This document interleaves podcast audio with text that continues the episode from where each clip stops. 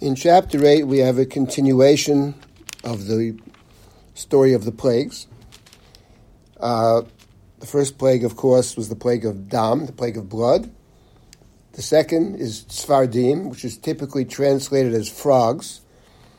There is one translation of Tzvardim as crocodiles, but it doesn't appear to be that way in the Torah because it doesn't sound like the second plague poses a grave threat to the lives of anybody. It's more of a nuisance. Uh, so the second one is Tvardim. The third plague is that of Kinim, of lice, and that's plague number three. Now, what's interesting is that the ten plagues can be divided in various ways. But one of the ways of dividing the plagues is into sets of three three and three and three, and the tenth. And the reason that it seems to be a very reasonable way to divide the plagues is because prior to the first plague, and prior to the fourth plague, and prior to the seventh plague, a reason is given for the plagues. Prior to the first plague, as we saw in the previous chapter, the reason is Luman Teda Ki Ani Hashem. With this you will know that I am God. As if God is establishing God's credentials, Pharaoh had said, I don't know this God. Well, Yadati Yes Hashem. In chapter 8, prior to the fourth plague, we have in uh, chapter 8, uh, Moshe, uh, God speaks to Moshe, beginning in verse number 16. Um, and uh, Moshe uh, is instructed to speak to Paro.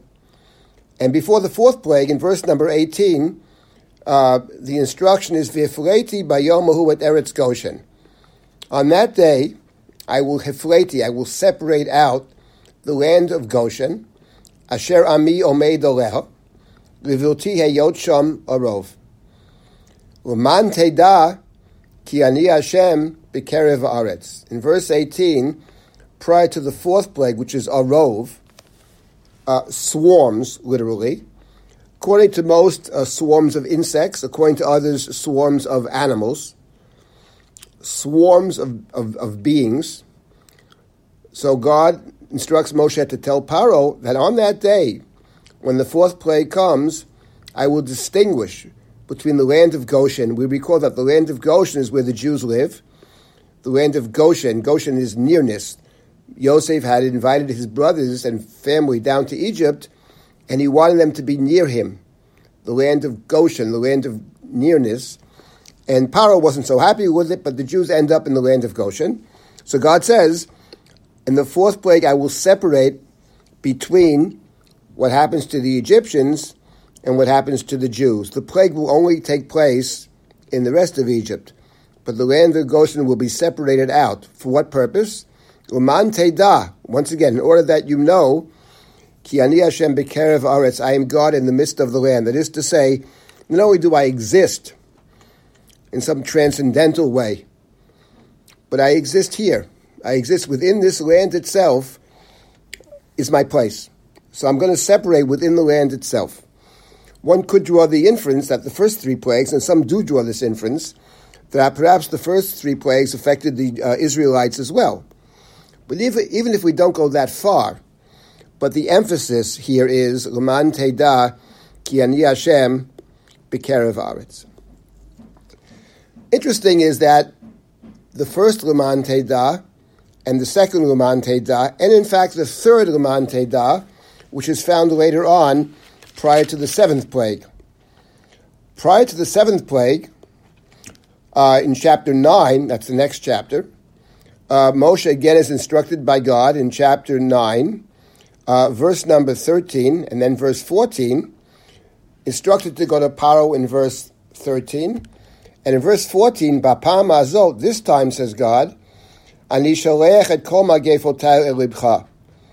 sending all of my plagues, bavodecha against you, and against your servants and your people, bavur teda, in order that you know, kien kamoni b'chol haaretz, that you know that there is none like me in the land.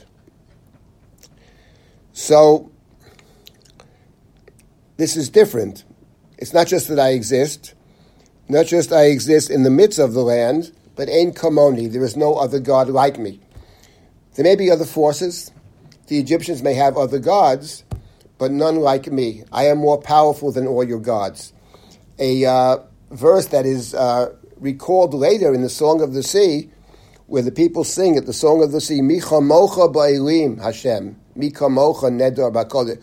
Who is like you amongst the gods?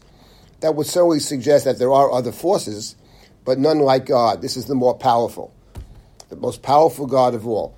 So that's the third message. So it's interesting here to reflect upon in the reasons given for the plagues. It's interesting to note that the reason given to Paro is not that I'm going to deliver plagues against you in order that you uh, send my people away, in order that you relieve the suffering of my people. There's no mention in any of the reasons that God's primary uh, motive for the plagues is to relieve the suffering which the Israelites uh, are enduring. It is that way when God speaks to Moshe at the burning bush. God speaks there of the people suffering. I see the suffering of my people. But when Moshe addresses Paro, that's not the reason at all. That actually, I think, is a very important point that's relevant to the book of Exodus. That the book of Exodus can be read in two very different ways. One way to read the book of Exodus, it's a book about the story of the Jewish people, the nation, and their suffering and their freedom, and their being brought to Sinai and building the tabernacle and living together with God.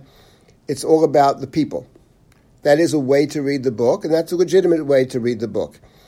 But there's also a very different way to read the book, that fundamentally it's not primarily about the people at all. It's about God. It's about a God who created everything in the book of Genesis and who in the book of Exodus creates a people. The purpose of this people, as God says clearly, is to serve God. Shalach ami v'yavduni, says uh, Moshe to. God says, send my people out that they may serve me. V'yavduni, the word Evid is a slave or a servant.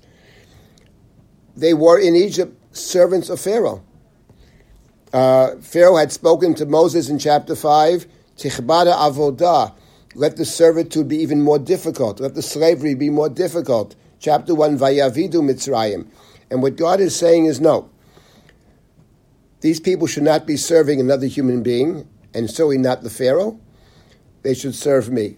And the purpose of the book then becomes a different purpose. It's to see it not as a book about us, but rather to see it as a book about God. It's about God uh, demanding uh, recognition from the world, from the pharaohs of the world. But on top of that, God demands that the world, or at least those people that God has chosen to do so, and perhaps they should invite others as well to serve God. From this perspective, the end of the book, which is the building of the tabernacle, the Mishkan, is a very appropriate ending. The purpose of taking the slaves out of Egypt was to perform the service inside the temple. Uh, the service is avodah. So the book ends, uh, its purpose being fulfilled. As God said to Moses in the story of the burning bush, Tavdun et Elohim al Someday, says God, you will serve God. Ta'avdun. You will serve God on this very mountain. It could refer to Sinai, but more probably refers to the very tabernacle to the building of the Mishkan, in which the priests are serving God and by extension all the people. After all, the Torah refers to the people in the book of Exodus, God's vision for the Jewish people.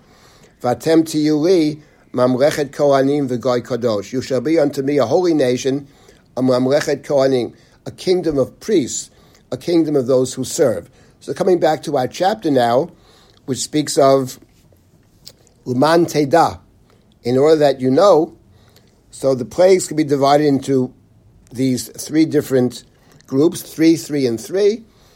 You should know that I exist. You should know I exist here within the land itself, Bekerev Haaretz, and above all, you should know there is none like me. That is the purpose of the plagues. The purpose of the plagues is to free the people in order to serve, and in truth, that's what Moses says to Pharaoh consistently from beginning to end. Shalach ami v'yavduni, God insists, send the people out so they can serve me.